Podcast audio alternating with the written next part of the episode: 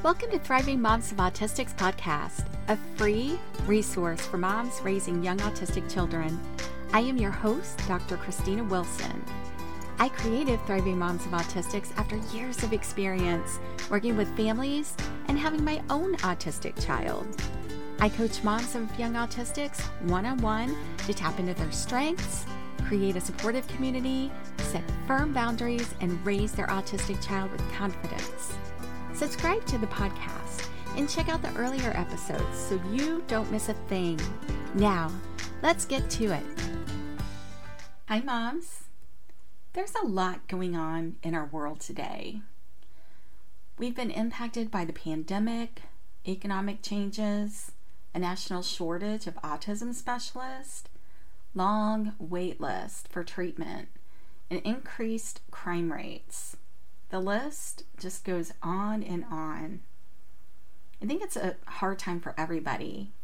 There are many challenges occurring right now in my state regarding Medicaid, which greatly impacts families of autistics. These elements of life add to the typical challenges that moms of autistics incur. It is overwhelming for all of us, especially with holidays coming up on top of it. In this episode, I peel the layers of the onion to share my own vulnerability to this and show how this impacts all of us. I explore ways to control the uncontrollable and get back on track during difficult times. Find the full transcript for this episode at thrivingmomsofautistics.com slash 47. Please share the podcast with other moms to help them grow in their autism journey.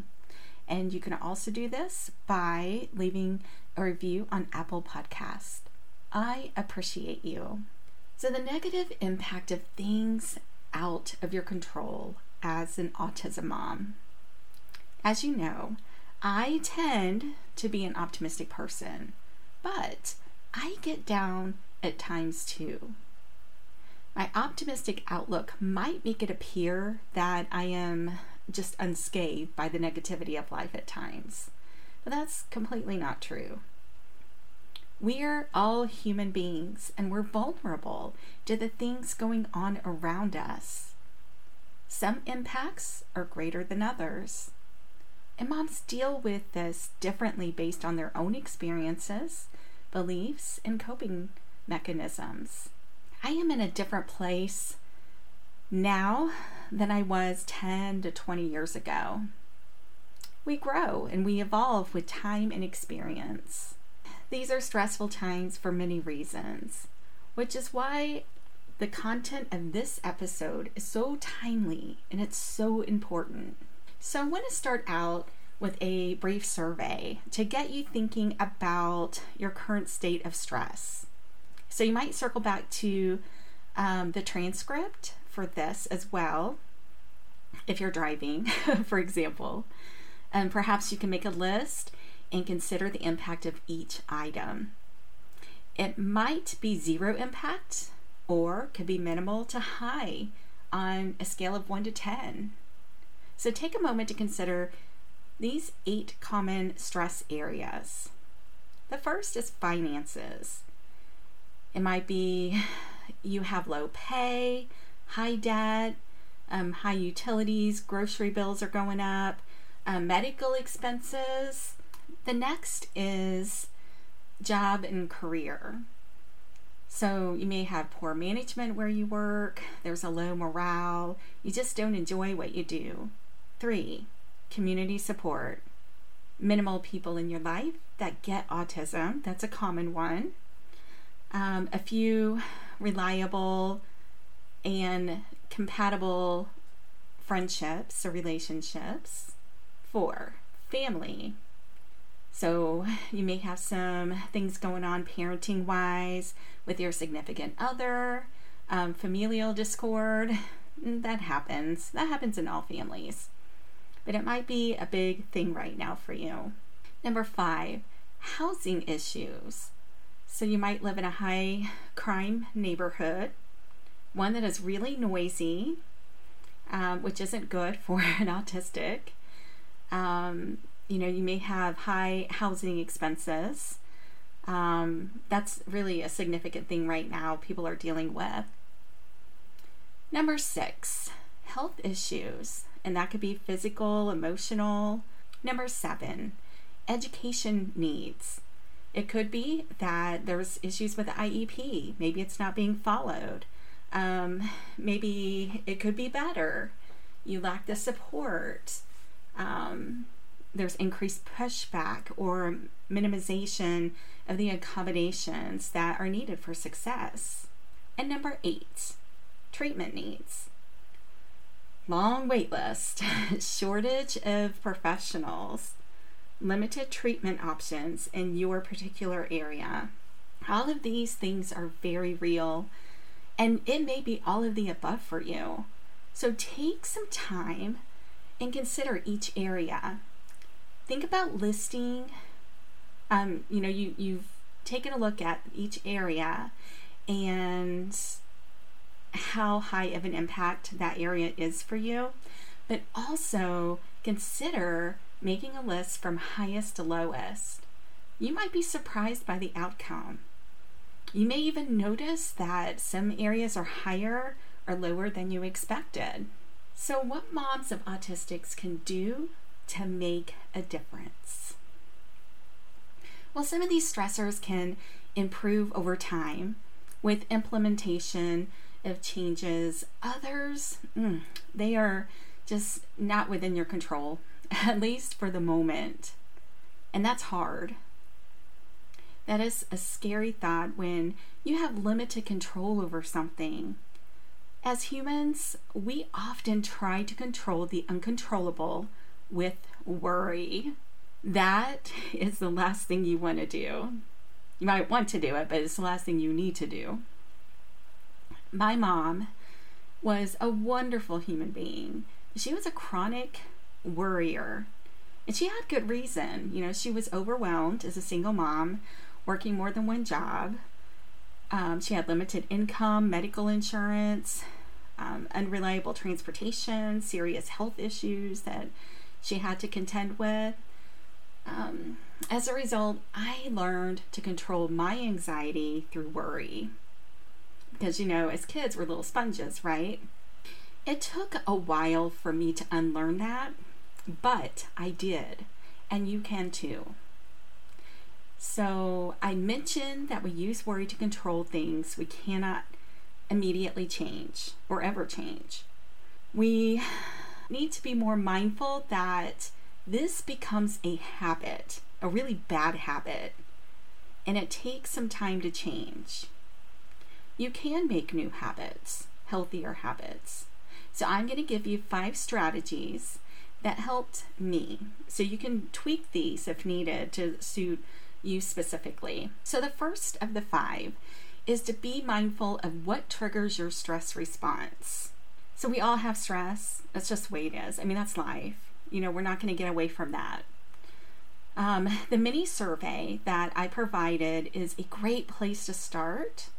Um, now, this will help you analyze your potential stressors and determine which are the most impactful.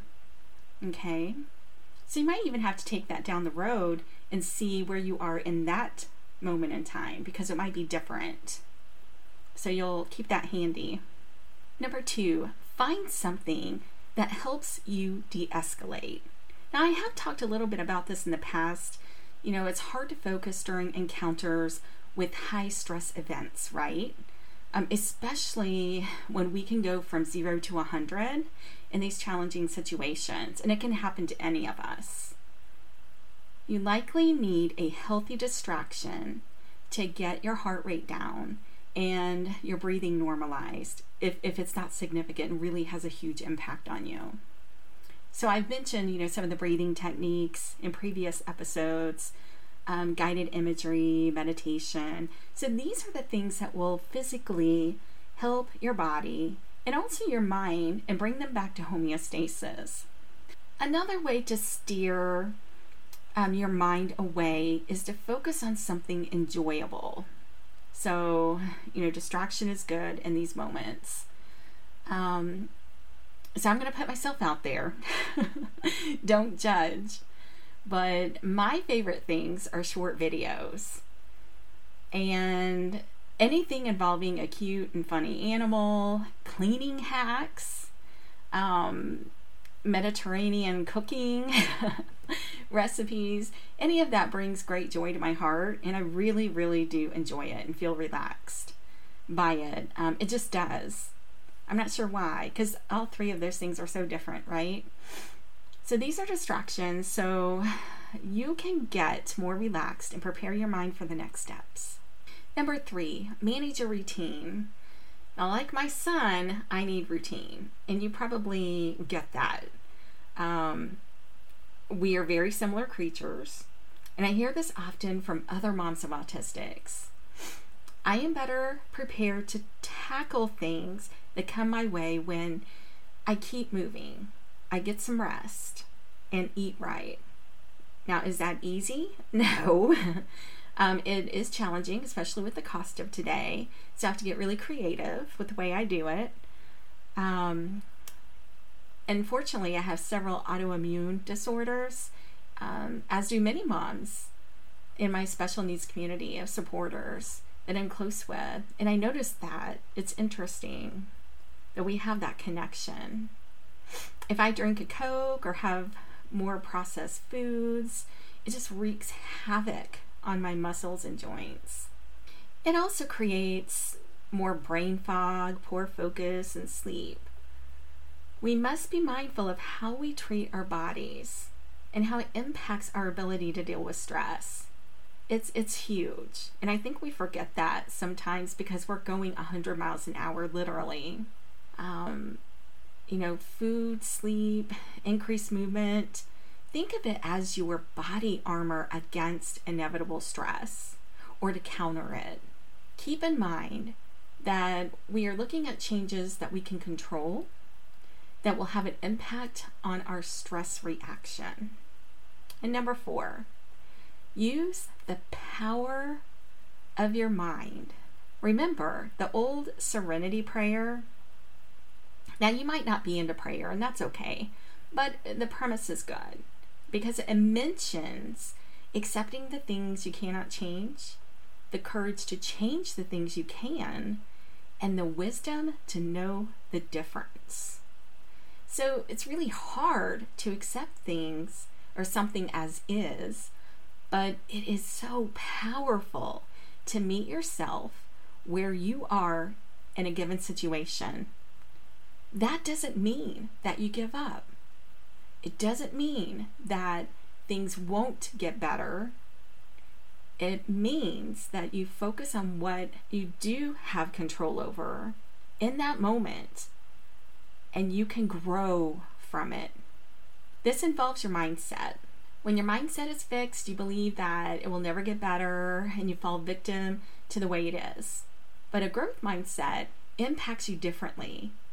You acknowledge that this is happening now and envision how things will be different in the future. You do what you can to make that happen. You do your best and you don't give up because it will take time. And number five, Find someone who gets it. This is why your community matters. If you can find that one person to confide in, that is worth gold. I mentioned that many moms in my circle have that I've developed have children with special needs and similar health issues. They get it when I'm having a hard time moving my body and encourage me and hold me accountable lovingly. They are there with me. I do the same for them. Also, I have a sounding board. Honestly, you, do not have to have someone in your life with all the answers, right? You often just need for someone to listen to you. And that is incredibly meaningful. So I've unpacked a lot today. You might want to check out the transcript if you need to. And I hope that it resonates and it helps you. I look forward to our time together next week. Thanks for listening to Thriving Moms of Autistics podcast. Be sure to leave a review and tell other moms of autistics about the podcast. Let's support each other. Find the full transcript for this episode at thrivingmomsofautistics.com. And be assured, you are not alone in your journey